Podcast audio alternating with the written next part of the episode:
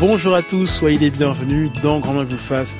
Nous partageons tous un don, un savoir intuitif, invisible, qui ne repose sur aucune étude scientifique poussée et que l'on développe à mesure que nous nourrissons reconnaître la connerie des autres. Une connaissance accrue de la connerie d'autrui qui reste relativement aveugle quand il s'agit de son cas personnel.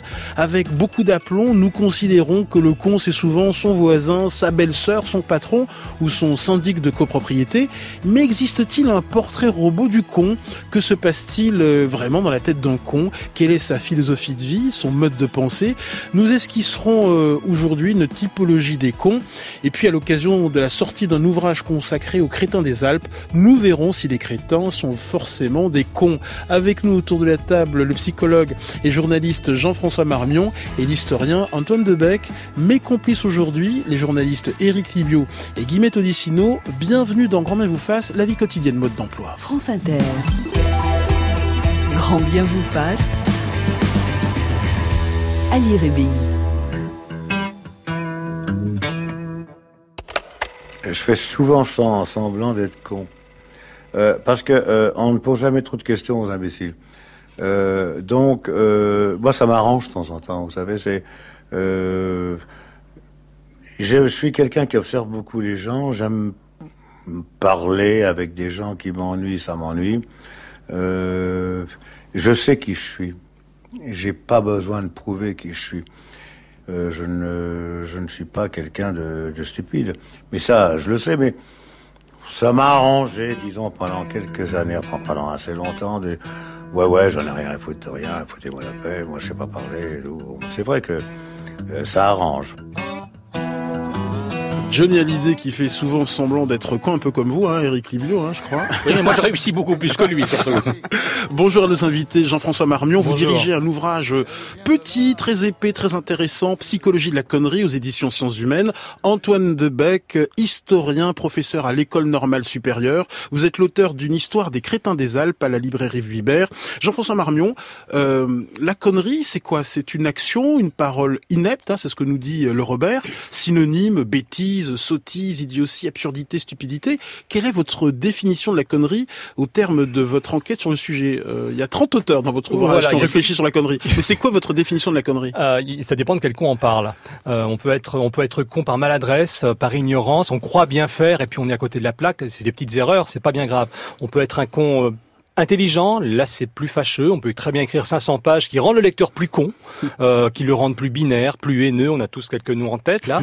Et puis on peut très bien être, être con au sens euh, nocif du terme, être un sale con, profiter du peu de pouvoir qu'on a pour nuire aux gens qui sont sous, sous notre coupe.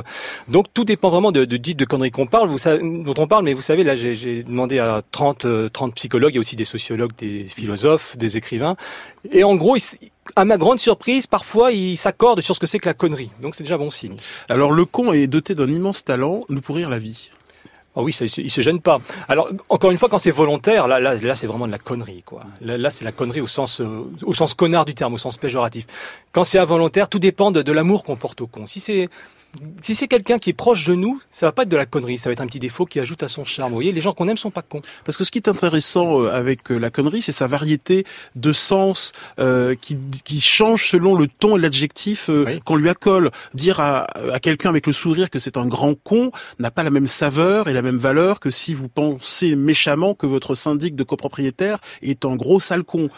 Tout dépend de l'adjectif et du ton. Si je dis casse-toi pauvre con au hasard, je, je, je le plains. Je dis mais t'es vraiment con. J'aurais aimé te serrer la main, mais t'es vraiment con. Vous voyez Si je dis casse-toi sale con, ah là je suis beaucoup plus agressif. Vous voyez Non, il y a, y a tout un nuancier de la connerie.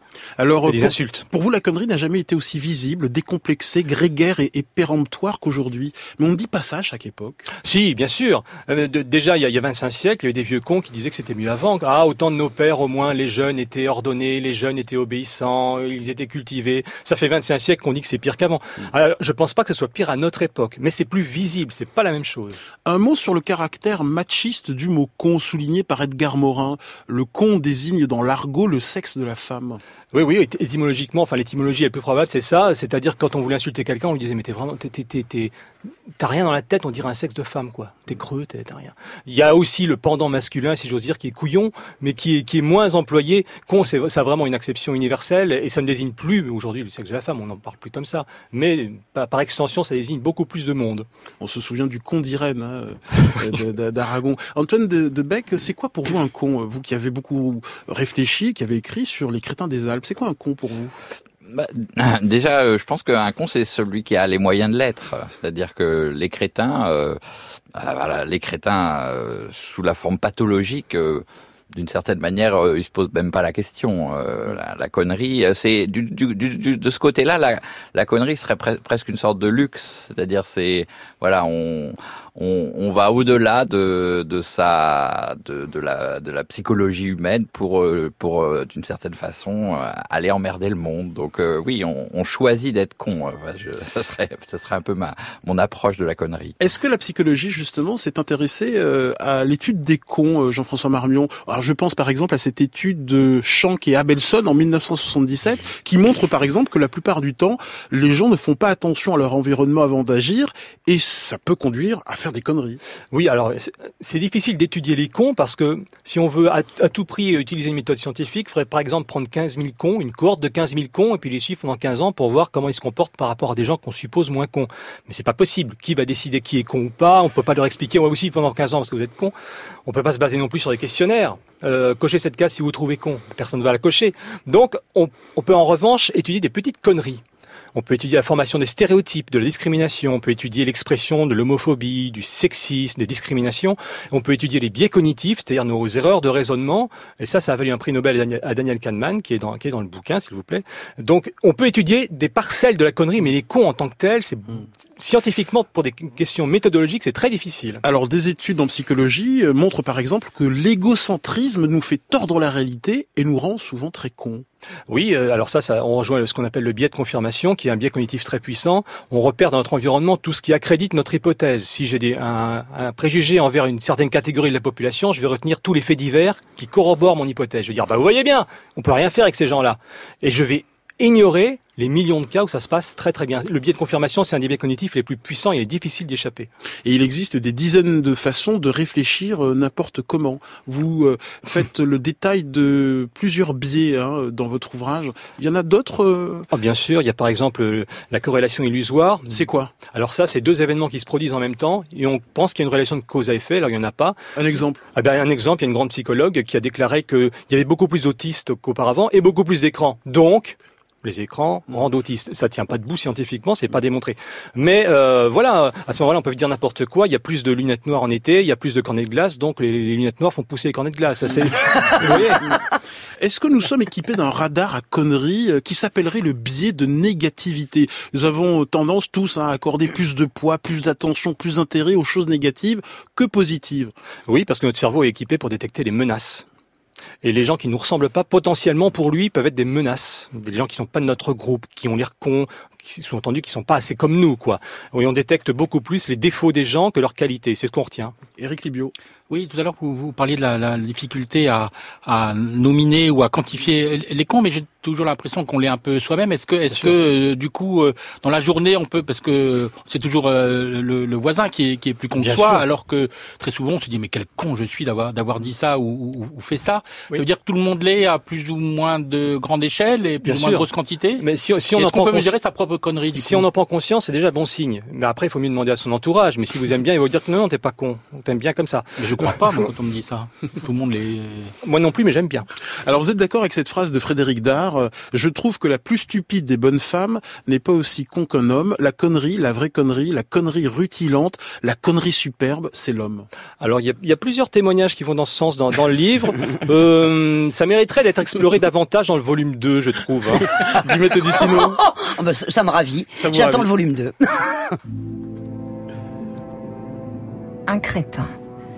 S'il résonne aujourd'hui comme une insulte, le mot crétin a d'abord désigné au XIXe siècle une personne atteinte d'une maladie congénitale grave. De petite taille, les crétins souffraient de retard mental. Et, détail important de notre histoire, étaient souvent affligés d'un goitre, c'est-à-dire un renflement du cou provoqué par un gonflement de la thyroïde. le retard mental serait-il lié à un mauvais fonctionnement de la thyroïde?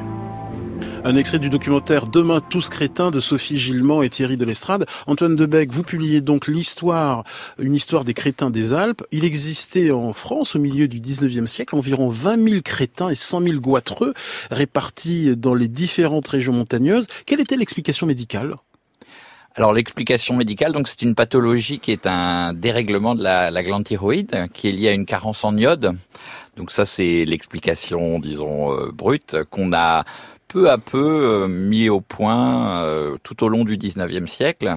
Et donc, euh, à partir du moment où on a compris ça de façon, disons, définitive, on a pu très simplement guérir cette, cette maladie en, en, en diffusant du, de l'iode, hein, du sel iodé, notamment dans, dans les montagnes. Ça a commencé en Suisse en 1922. Et qu'est-ce qui vous a poussé à vous intéresser aux crétins des Alpes? Alors, moi, je suis euh, marcheur. Euh, j'aime bien traverser les Alpes. Euh, j'avais fait un, une longue traversée des Alpes comme ça pendant un mois du, lac Léman à Nice. Et c'est vrai que j'avais repéré sur le chemin un certain nombre de, lieux qui étaient des lieux un peu spectraux, un peu fantomatiques, un peu des ruines comme ça, qui étaient ben, des instituts, des asiles, des des hospices où étaient enfermés au, au 19e siècle euh, les crétins. Et puis bon, sinon, euh, moi je suis comme euh, beaucoup lecteur de Tintin et l'insulte du capitaine Haddock, évidemment, dans, dans, le trésor de Rackham le Rouge. voilà, c'est Crétin des Alpes que, que Haddock lance à, à Trifon Tournesol, ça, ça m'avait forcément marqué. Alors à propos du crétinisme, on parle d'idiotie des montagnes, d'individus arriérés, et on a longtemps pris le crétin des Alpes pour, pour un con. Oui, alors euh, le crétin apparaît euh, dans les dans les récits de voyage en fait. C'est c'est c'est ça qui qui va faire euh, assez massivement euh, tout d'un coup euh, surgir ce, ce, ce, ce, qui est décrit au début comme une sorte de monstre. c'est vrai que le récit de voyage est très très à la mode à partir de la fin du XVIIIe siècle et notamment dans les Alpes, le récit de, de traversée des Alpes, de voyage. Et donc le, les écrivains vont rivaliser un petit peu de voilà de, de, de, de plumes pour décrire leur leur leur voyage à travers les Alpes. Et euh, bon, c'est un genre qui est plutôt porté sur euh, le lyrisme, la beauté, le sublime, la majesté de la, du paysage. Et au milieu du paysage comme ça magnifique, il y a une tâche Hein, qui est le, le, crétin. Voilà, le, le cet être donc euh, euh, dont la croissance s'est arrêtée, qui, qui est marqué par un goitre souvent, qui est marqué par une toute petite taille, euh, par un visage extrêmement ridé, euh, voilà, une pathologie lourde, mentalement très arriérée, et qui se situe généralement au, au, au, au, milieu du village. Voilà, souvent les, les, villages sont assez attachés à leurs crétins. Et vous éprouvez beaucoup de tendresse pour le, les crétins des Alpes. Moi, oui, je me sens assez solidaire, disons. Euh, de de de de, de ce, cet être le plus démuni, ça c'est c'est sûr, et pour une certaine compassion. Mais euh, ce que j'ai beaucoup aimé en, en travaillant euh, ce, ce personnage, euh, au-delà de voilà de, de, toutes les enquêtes médicales, scientifiques qu'il y a pu y avoir euh, pendant pendant un siècle hein, pour essayer d'expliquer le phénomène, c'est la façon dont euh, ensuite l'imaginaire va s'emparer du crétin pour parfois en faire une sorte de fierté, hein, ce que moi j'appelle la fierté crétine. C'est quoi Alors, la fierté crétine, c'est ça commence au milieu du 19e siècle chez certains auteurs, notamment suisses, hein, euh, comme Rodolphe Topfer, l'auteur des Voyages en zigzag, c'est un magnifique écrivain, et il, il, il considère le crétin comme euh, une sorte de voilà de d'être qui est par son innocence euh, relié au primitif, hein, relié aux origines et qui serait la meilleure euh, la meilleure réponse possible à ce qui serait la modernité, la modernité la plus euh, échevelée qui à l'époque passe déjà hein, par le, le, tourisme, notamment l'aménagement des Alpes. C'est quelque chose qui dès le 19e siècle et pendant plus d'un siècle va transformer la montagne, parfois il faut bien le dire, la l'enlaidir et la et la rendre une sorte de ville à la montagne comme ça. Et le crétin serait un petit peu l'être qui euh, résisterait à ça, qui serait euh, une sorte d'anti-modernité comme ça. Et donc euh, un être primitif, euh, authentique. Et vous êtes vous-même fier d'être un peu crétin Alors oui, enfin bon, je je, je, je, suis pas absolument crétin évidemment, mais c'est vrai que j'ai j'ai des problèmes avec tout ce qui est, bah, je crois comme beaucoup de monde, un, peu, la, la, la, la, technologie. Oui, oui, voilà, je je me sens pas tout à fait à l'aise, je sais pas conduire, je me sens tout à fait euh, euh, étranger à tout ce qui est le, voilà la, la, la, technologie la plus avancée. Donc je me voilà, c'est vrai que je me sens pas tout à fait à l'aise avec mon temps. Disons, c'est ce décalage là qui qui euh, qui pourrait me faire euh, euh, non pas pencher vers la crétinerie, mais avoir une certaine tendresse, en tout cas pour les crétins. Eric Libio, vous vous sentez concerné par ce autoportrait de d'Antoine Debec? Bah, oui, oui, sur le sur le manque de savoir-faire avec la technologie, ça euh, sûrement, mais je, moi je préfère. Euh, je préfère alors euh, c'est vrai qu'Antoine a écrit un, magnifique bouquin sur la sur la randonnée. je dois petite parenthèse, mais je préfère le con au crétin en fait. ah pourquoi? Je sais pas, je, je, je trouve qu'il y a un effet miroir qui est beaucoup plus valorisant pour soi-même, alors que le crétin, on a toujours l'impression que c'est un peu l'autre, effectivement, parce que historiquement, c'est un personnage qui a une définition, alors que le con est, est souvent les autres comme soi-même, donc j'ai une certaine tendresse, et pour moi et pour les autres cons.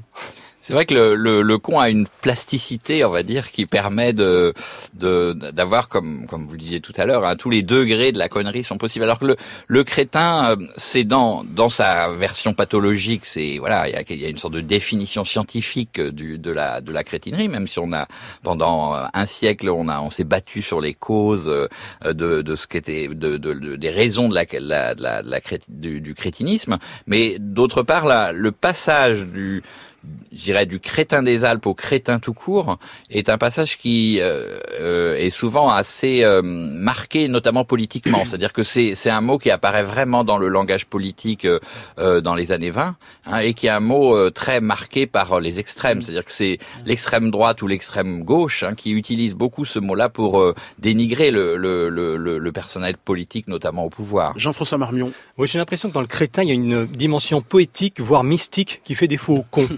C'est-à-dire que euh, dans, votre livre, vous citez Victor Hugo qui définissait le crétin comme moitié spartiate, moitié con, et qui ne comprenait pas littéralement que la beauté des Alpes soit accessible en permanence aux crétins qui ne semblaient pas en profiter. Pas plus qu'ils ne semblaient profiter des vers de, Victor Hugo, ce qui est peut-être le plus grand scandale de tous.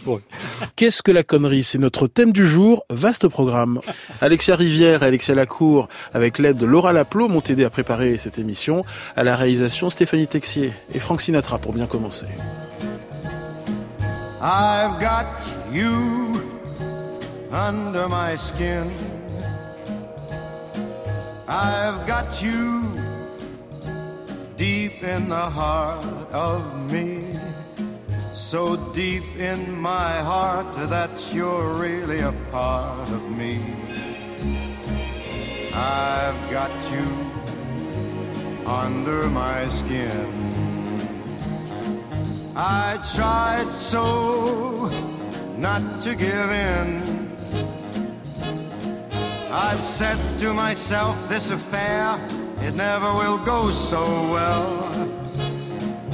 But why should I try to resist when, baby, I know damn well that I've got you under my skin?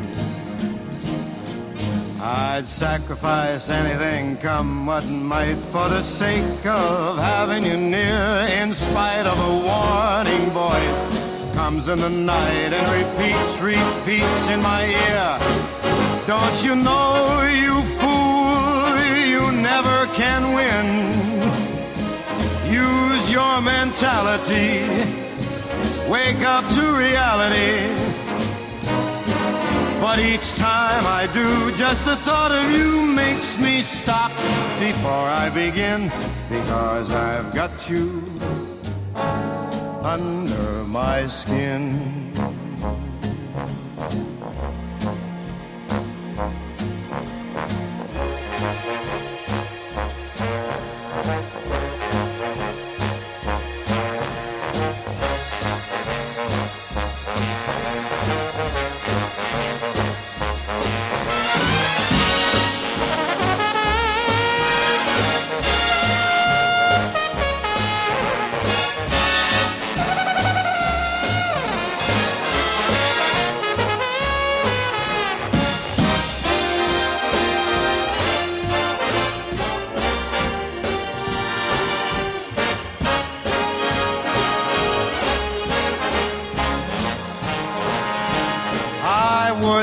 Sacrifice anything, come what might, for the sake of having you near, in spite of a warning voice.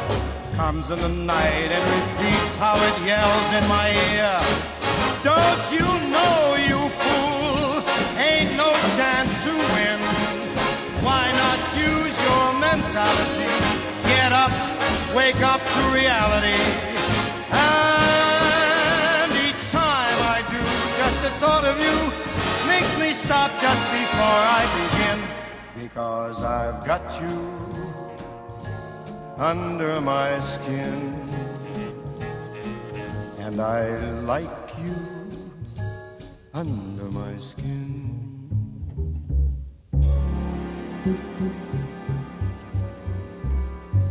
Frank Sinatra interprétait I've Got You Under My Skin. Je pense que quand on mettra les cons sur orbite, t'as pas fini de tourner. Grand bien vous fasse. Si vous bougez seulement les oreilles, on vous coupe par le milieu. Ça fera 10 morceaux. Sur France Inter. Qu'est-ce que la connerie? C'est notre thème du jour. Vaste programme. Vous savez quelle différence il y a entre un con et un voleur? Non. Un voleur, de temps en temps, ça se repose. Par le plus grand des hasards, Philippe est merveilleux et Henri est un con. C'est très simple à retenir. Si la connerie se mesurait, il servirait à nous mettre les talons. Il serait à Sèvres. Qu'est-ce qu'ils sont cons? La connerie à ce point-là, moi, je dis que ça devient gênant. T'es le roi des cons Au pays des emmerdeurs. Un, un, petit- un petit con. Voilà ce que t'es Connard Connard Connard Montage signé Stéphanie Texier. Nous recevons énormément de messages par courriel ou sur notre page Facebook.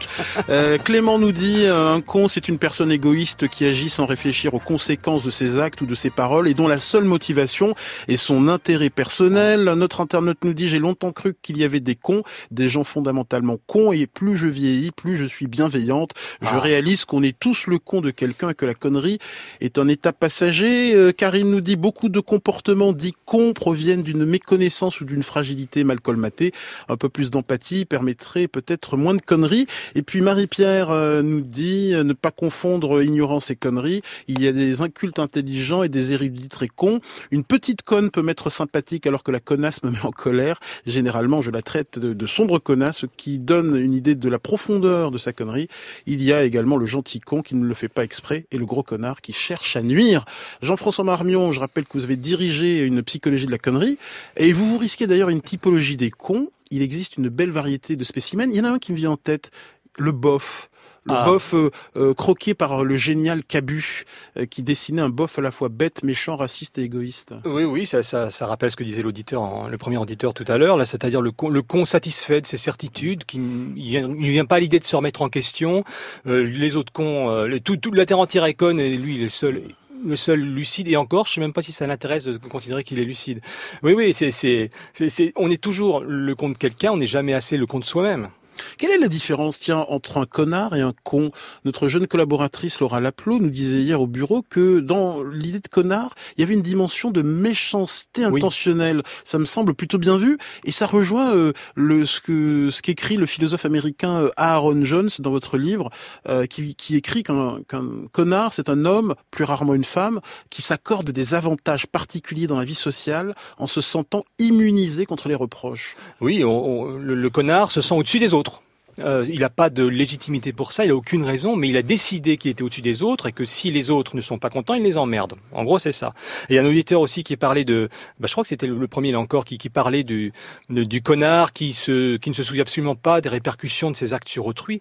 Là, on rejoint la post-vérité avec le bullshit, euh, c'est-à-dire euh, je, je, je dis n'importe quoi, mais sans même essayer de faire croire que je dis la vérité, mais juste parce que ça m'arrange et peu importe les conséquences. Et ça, ça nous rappelle quelqu'un qui est à la Maison Blanche, enfin en tout cas d'après, d'après pas mal de, de, de contributeurs de la connerie. Moi, je me permettrai pas. Et, et d'ailleurs, Aaron Jones euh, affirme euh, que Donald Trump, parce que vous ne le Oui. citez pas, est un connard suprême. Oui, il a écrit un livre hein, pour démontrer qu'il fallait surtout pas, surtout pas élire Trump, bon, raté. Mm. Mais pour lui, pour lui, c'est l'exemple même du, du bullshitter, c'est-à-dire celui qui euh, qui dit blanc le, le lundi, qui dit noir le mardi, euh, qui signe le mercredi, qui se rétracte le jeudi, qui insulte tout le monde le vendredi, et euh, sans sans souci réel apparent des, des, conséquences de ses actes. À mon avis, il est plus lucide que ça et il en joue. Mais bon. Et Aaron Jones affirme que la connerie ne relève pas de l'intelligence ou de l'émotion, mais que c'est avant tout une affaire de comportements sociaux. Oui. D'ailleurs, la géniale Camille Cotin dans ses caméras cachées le montre très bien quand elle se met en scène de façon sans gêne, en se fichant éperdument et totalement des autres. Bah voilà, euh, ça s'appelle connasse. Oui. Donc ça peut pas être plus explicite.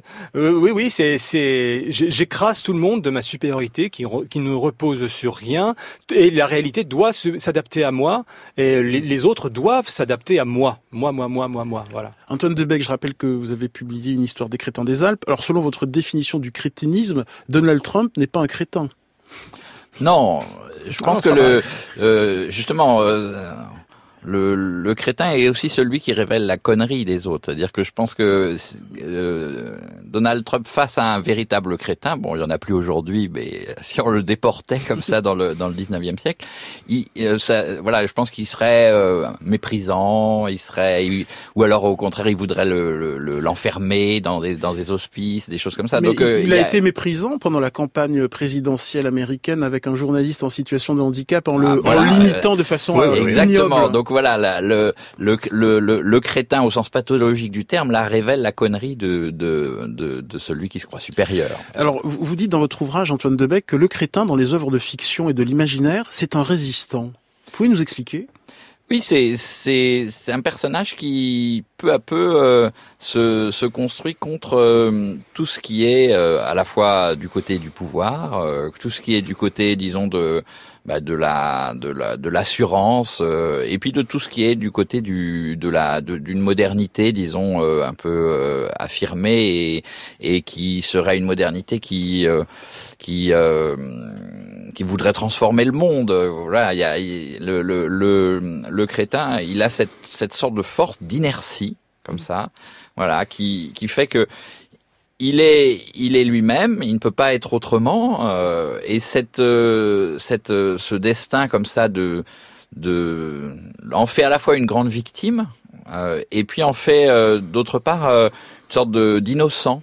Hein, et je pense que c'est, du coup, le, le, crétin, il est lié à la fois à, un côté un peu sacré, hein, presque mystique. Voilà, c'est celui qui parle directement à Dieu, aux étoiles, et c'est pour ça que les, les villages, les communautés euh, des Alpes au 19e siècle le, le protégeaient ou le ou l'aimait. C'était une sorte de, de, de porte-bonheur, hein, de voilà, de talisman. Son, avoir son crétin, ça, ça, ça, protégeait en quelque sorte la, le destin de la communauté. Et puis d'autre part, c'est c'est vrai que le, le, crétin a été une grande victime au sens où euh, euh, bah on a c'était un, un être presque, presque parfait pour euh, tous ceux qui ont voulu le, changer. Et, on ne pouvait pas le changer, le crétin. C'était vraiment une pathologie lourde qui, Or, on pensait, un certain nombre d'éducateurs notamment, on pensait que c'était un, plutôt un arriéré, qu'on allait pouvoir éduquer les crétins. Et donc, ils ont été pour ça euh, à la fois enfermés euh, dans, dans, les, dans les asiles, euh, ils ont été, on leur a fait subir en quelque sorte toute une série de d'épreuves, de transformations, de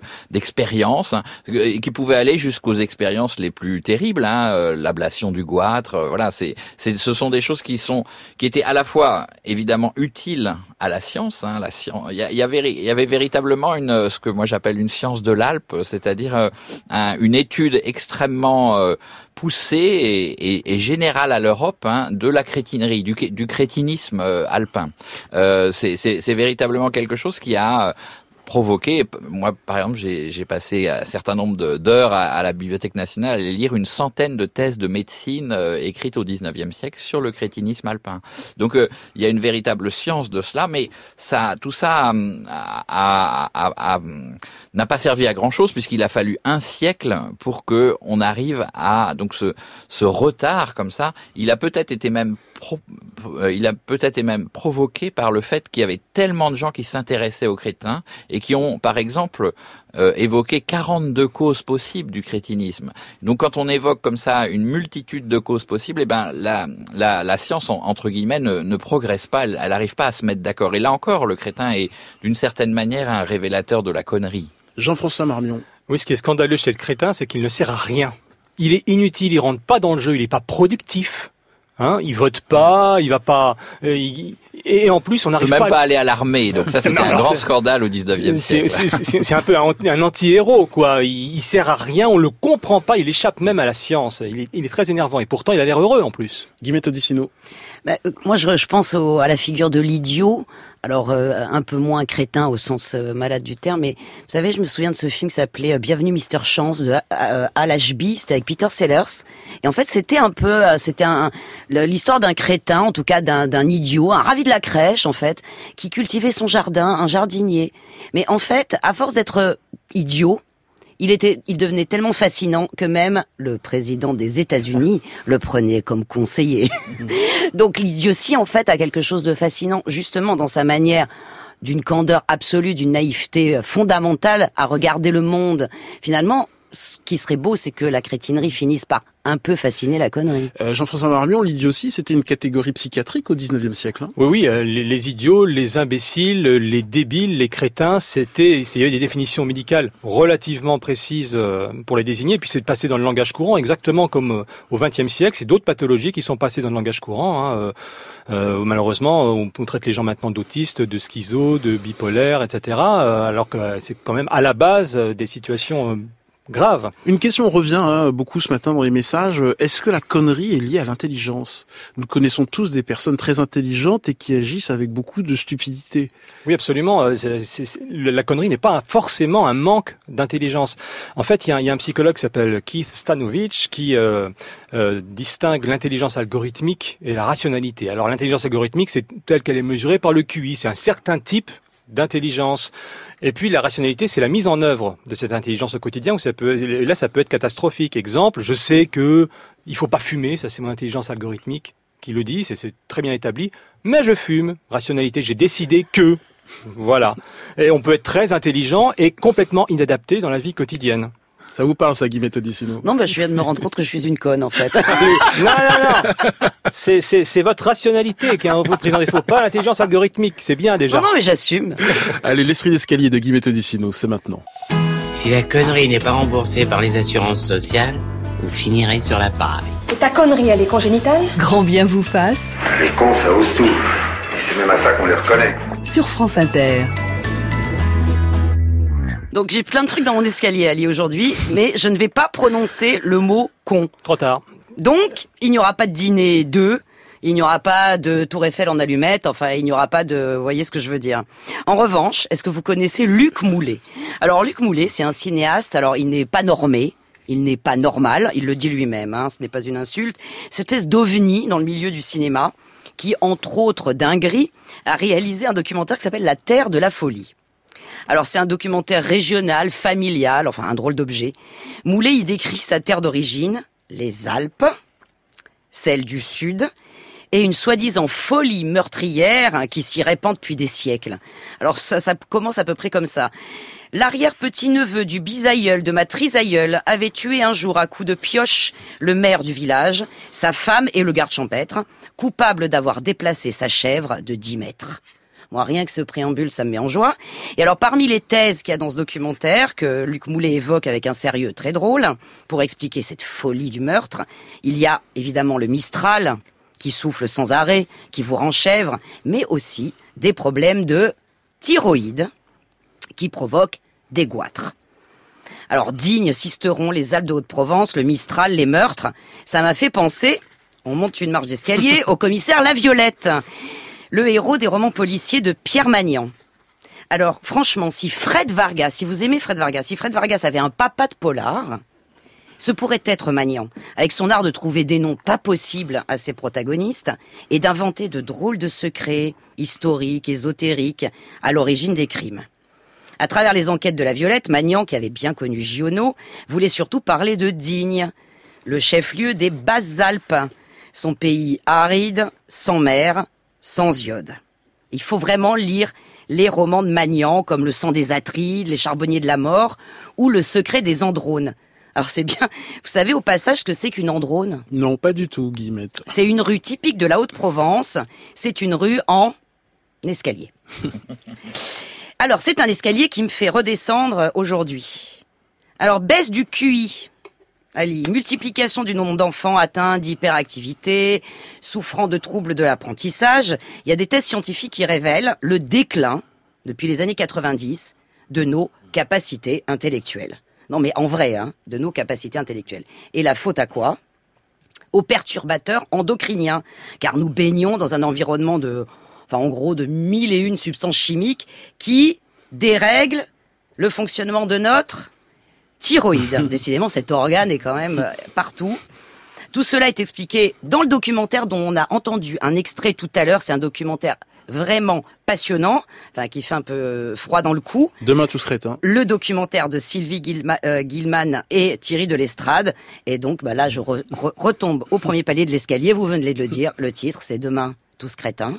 Euh, Antoine Debec, euh, sur notamment Luc Moulet, il y a quelques pages euh, très Ah oui, belles dans bah, votre Luc ouvrage. Moulet, c'est c'est le cinéaste euh, crétin au sens euh, euh, au sens voilà de cette fierté là, hein. c'est-à-dire que euh, Luc Moulet est de cette région, oui, près de Digne, des ce qu'on appelle les roubines, hein, ces, ces, ces, ces érosions comme ça, ces terres noires totalement euh, désertiques et, et désolées. Et c'est vrai que c'est un coin de des Alpes qui a été assez propice au crétinisme.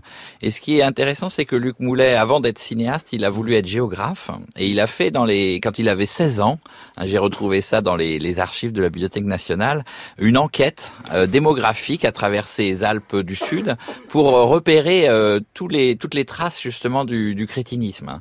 Et, euh, et d'une certaine manière, il se nourrit de tout ça pour voilà son burlesque parce que c'est un, cinéaste hilarant. Hein. Il faut le voir dans ma dernière brasse danser par exemple, faire la danse la danse des idiots, la danse des crétins.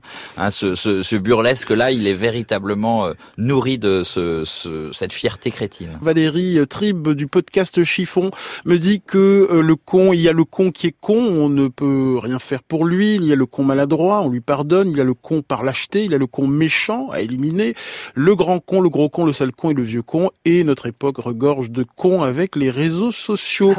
Ah, on continue à parler des cons. Cours, camarade.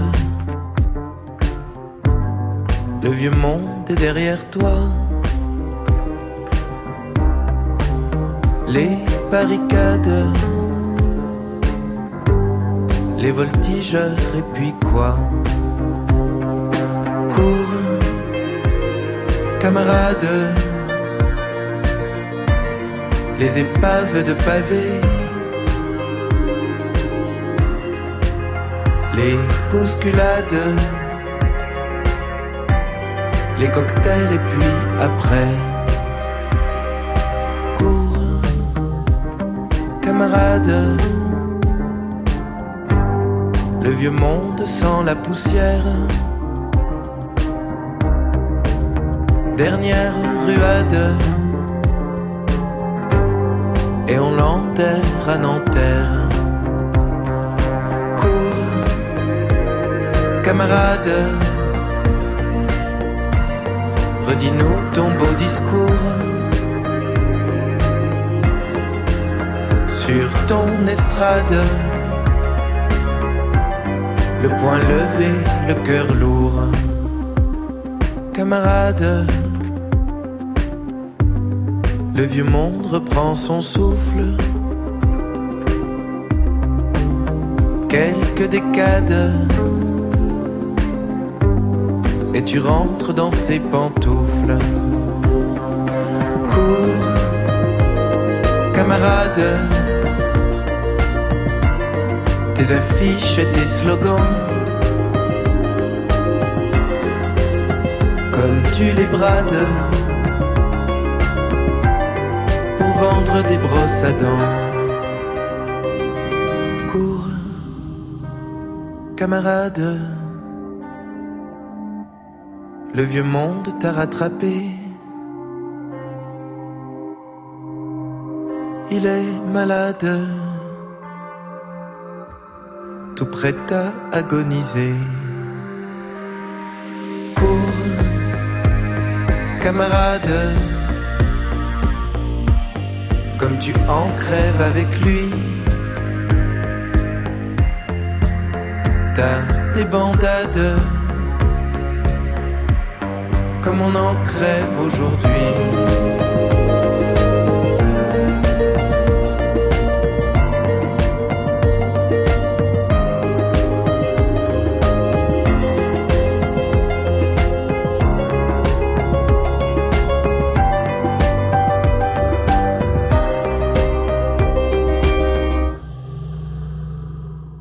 Et on vient d'écouter Cours camarade d'Alex Bopin. Oui, non, mais attention, les- il faut pas oublier l'éthique de la maison, les enfants. Grand bien vous fasse. Il ne faut jamais prendre les gens pour des cons, mais il ne faut pas oublier qu'ils le sont. Sur France Inter. Et on continue à parler des cons avec vous, Jean-François Marmion. Euh, Dans votre psychologie de la connerie, vous avez rencontré le professeur en psychologie et neurologie, Antonio Damasio, et vous lui avez demandé si les émotions nous rendaient idiots. Et qu'est-ce qu'il vous a répondu? Il m'a répondu non. En tout cas, pas forcément. On, ça, c'est- on tient ça depuis Descartes, hein, où il faut euh, départager la raison, la noble raison, et puis les émotions qui sont des parasites, un peu, un peu, un peu sales, un peu.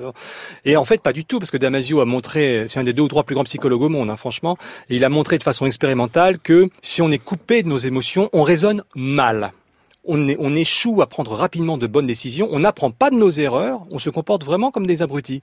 Et euh, donc, si on se base que sur notre intelligence, on raisonne mal. Si on se base que sur notre émotion, on peut aussi raisonner mal. Donc, il faut pas opposer les deux. Les deux s'intègrent et sont en perpétuelle négociation. Il parle de négociation pour faire des pour faire des bons choix et des bons raisonnements.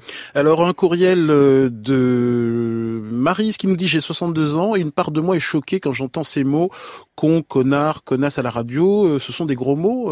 Bon, voilà, c'est pour les raisons de votre ouvrage qu'on utilise. Oui. Ces mots qu'on utilise assez peu dans Grand bien vous fasse, il me semble.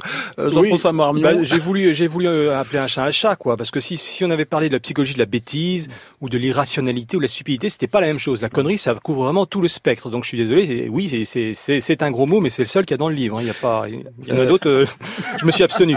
Les cons ont leur royaume. Les réseaux sociaux nous dit Beaujolais 59 par courriel. C'est le royaume des cons, les réseaux sociaux? Ou est-ce que c'est un peu hâtif? Euh, non, c'est- comme n'importe quel moyen d'expression. On, on peut s'en servir pour de- dire des conneries. Euh, Moi, je suis peut-être en train de dire des conneries, mais c'est pas la faute de la radio. Bon, de, de la- de la même façon, c'est pas la faute des réseaux sociaux si on dit des conneries dessus. Euh, Après, c'est à chacun de, de, de se discipliner s'il en a envie. Mais les réseaux sociaux, ça fait appel au narcissisme. Voilà. Quand on quand on juge les C'est oui, justement. Ouais. Est-ce qu'être hyper narcissique, est-ce que ça rend forcément con? Il y a une dose de narcissisme dans, le jugement qu'on porte à l'égard d'autrui. Si je juge que quelqu'un est con, je sous-entends qu'il n'est pas aussi bien que moi. Donc moi, je me place au-dessus du lot. Et il a qu'à me ressembler, quoi. hein, on n'a qu'à être mieux compatible. Évidemment, avec les réseaux sociaux, on est tenté de croire que tout va tourner autour de nous, que tout le monde va être en orbite autour de notre nombril. Et, euh, et parfois, quand on poste des choses, c'est pour montrer qu'on est plus intelligent que les autres, donc moins con que les autres, qu'on est plus heureux que les autres, que nous, on a plus d'humour, euh, qu'on a réussi notre vie familiale, euh, qu'on a réussi notre vie intellectuelle, qu'on a des jugements pertinents sur le monde. Donc quelque part, de temps en temps, on aime bien faire sentir à nos followers qui sont plus cons que nous. On aime bien avoir l'impression de créer des cons, ça nous rassure. Que faire contre les connards se demande la psychopraticienne Emmanuelle Piquet dans votre livre. Euh, le connard, dit-elle, qui suscite une haine immédiate et violente. Qu'est-ce qu'elle recommande? Bah, euh, elle recommande, comme les autres euh, contributeurs du livre, de ne pas essayer de le changer. Ça, c'est peine perdue. On change pas un connard. Avec un peu de chance, il change avec le temps, mais il faut pas trop y compter. En revanche, ce qu'on peut changer, c'est notre relation avec lui, faire en sorte qu'il arrête d'être systématiquement dans nos pattes, et donc le faire tomber de sa position de domination apparente. Ça, ça marche très bien, ça le fait fuir. Autrement, c'est à nous de fuir, mais il vaut mieux essayer de, Mais- de mais elle limiter les, les rapports. Elle recommande de répliquer, riposter face à une variété de cons euh, racistes, homophobes, sexistes, mal élevés. Répliquer. Vous, vous conseillez ça Tiens, Guillemette Odissino? Ah ben, je pense que si on ne réplique pas, euh, déjà que le connard est persuadé d'avoir raison, là, ça va encore plus le, le, le, le, le- conforter dans cette position. Et puis si on laisse parler le connard, je pense que quand même, enfin, c'est un petit peu, il y a y a y a y a y a, y a risque que qui qui est contagion. Si on laisse parler trop fort les connards, il y a d'autres gens qui vont croire qu'ils ont raison aussi. Enfin, surtout dans ce genre, évidemment, ce que vous venez de citer. Enfin, tout, tout, tout, tous ces a priori, tous- toutes ces choses laides. Je pense qu'il il faut au moins répéter constamment. Non, je ne suis pas d'accord. Tu as tort. Euh, oui, euh, attention quand même à la façon dont on réplique, sinon on va le renforcer. Il va, il va se prendre pour une victime, il va être martyrisé. Alors que ce qu'Emmanuel Piquet, fait, alors alors voilà, il faut, au contraire, ça peut être très bon d'aller dans son sens. Moi, je me souviens quand je suis arrivé en sixième, il y avait un connard qui s'approchait de moi qui m'a dit, ouais, t'es- t'es en quoi? Je suis en sixième. Sixième combien? Sixième huit. Bah, c'est tous des cons. J'ai dit, ouais, c'est pour ça qu'on m'y a mis. Il m'a laissé tranquille. Vous voyez?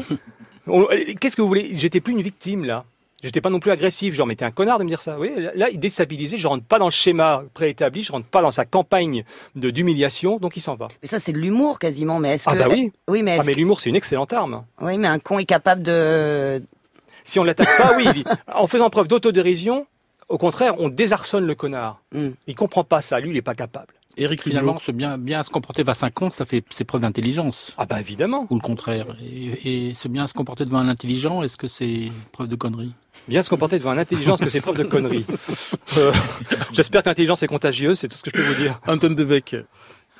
Bah c'est sûr que hum, c'est une épreuve qu'on a quand même euh, qu'on a régulièrement quand même de, de- mais je pense que l'humour est un bon un bon moyen hein. L'humour, le, le doute, euh, la distance. l'autodérision Voilà, ouais, ouais, Ouais, absolument. je pense que le, le, connard c'est celui qui est vraiment dépourvu de ça d'autodérision Oui, oui, il se sent tellement au-dessus des autres qu'il est très sérieux dans sa connerie. Et vous, Antoine Debeck, pour terminer, vous nous invitez euh, à être un peu plus crétin dans notre vie quotidienne, à faire preuve d'un peu plus d'idiotie. Absolument, oui, oui. Je vous... Pas de conneries, d'idiotie.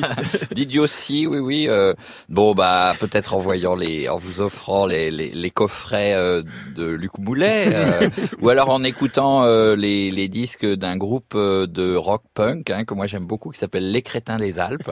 Oui. Euh, les L-A-I-D-S, hein, voilà. Et donc, euh, euh, ils sont très fiers d'être crétins des Alpes et ils le disent avec euh, une sorte de, voilà, de, de franchise et puis de de- d'autodérision justement qui, qui est euh, tout à fait réjouissante. Merci beaucoup Jean-François Marmion. Psychologie de la connerie est publié aux éditions Sciences Humaines. Antoine Debeck, euh, Histoire des crétins des Alpes, c'est à la librairie Vibert et c'est sur la liste du Fémina et c'est merci à l'excellente programmation de Lady Muriel Pérez. Belle journée à l'écoute de France Inter. Didn't I do it for you? Why don't I do it for you? Why won't you do it for me? When all I do is you. They wanna see us, wanna see us alone. They wanna see us, wanna see us apart. They wanna see us, wanna see us alone. They wanna see us, wanna see us apart. And I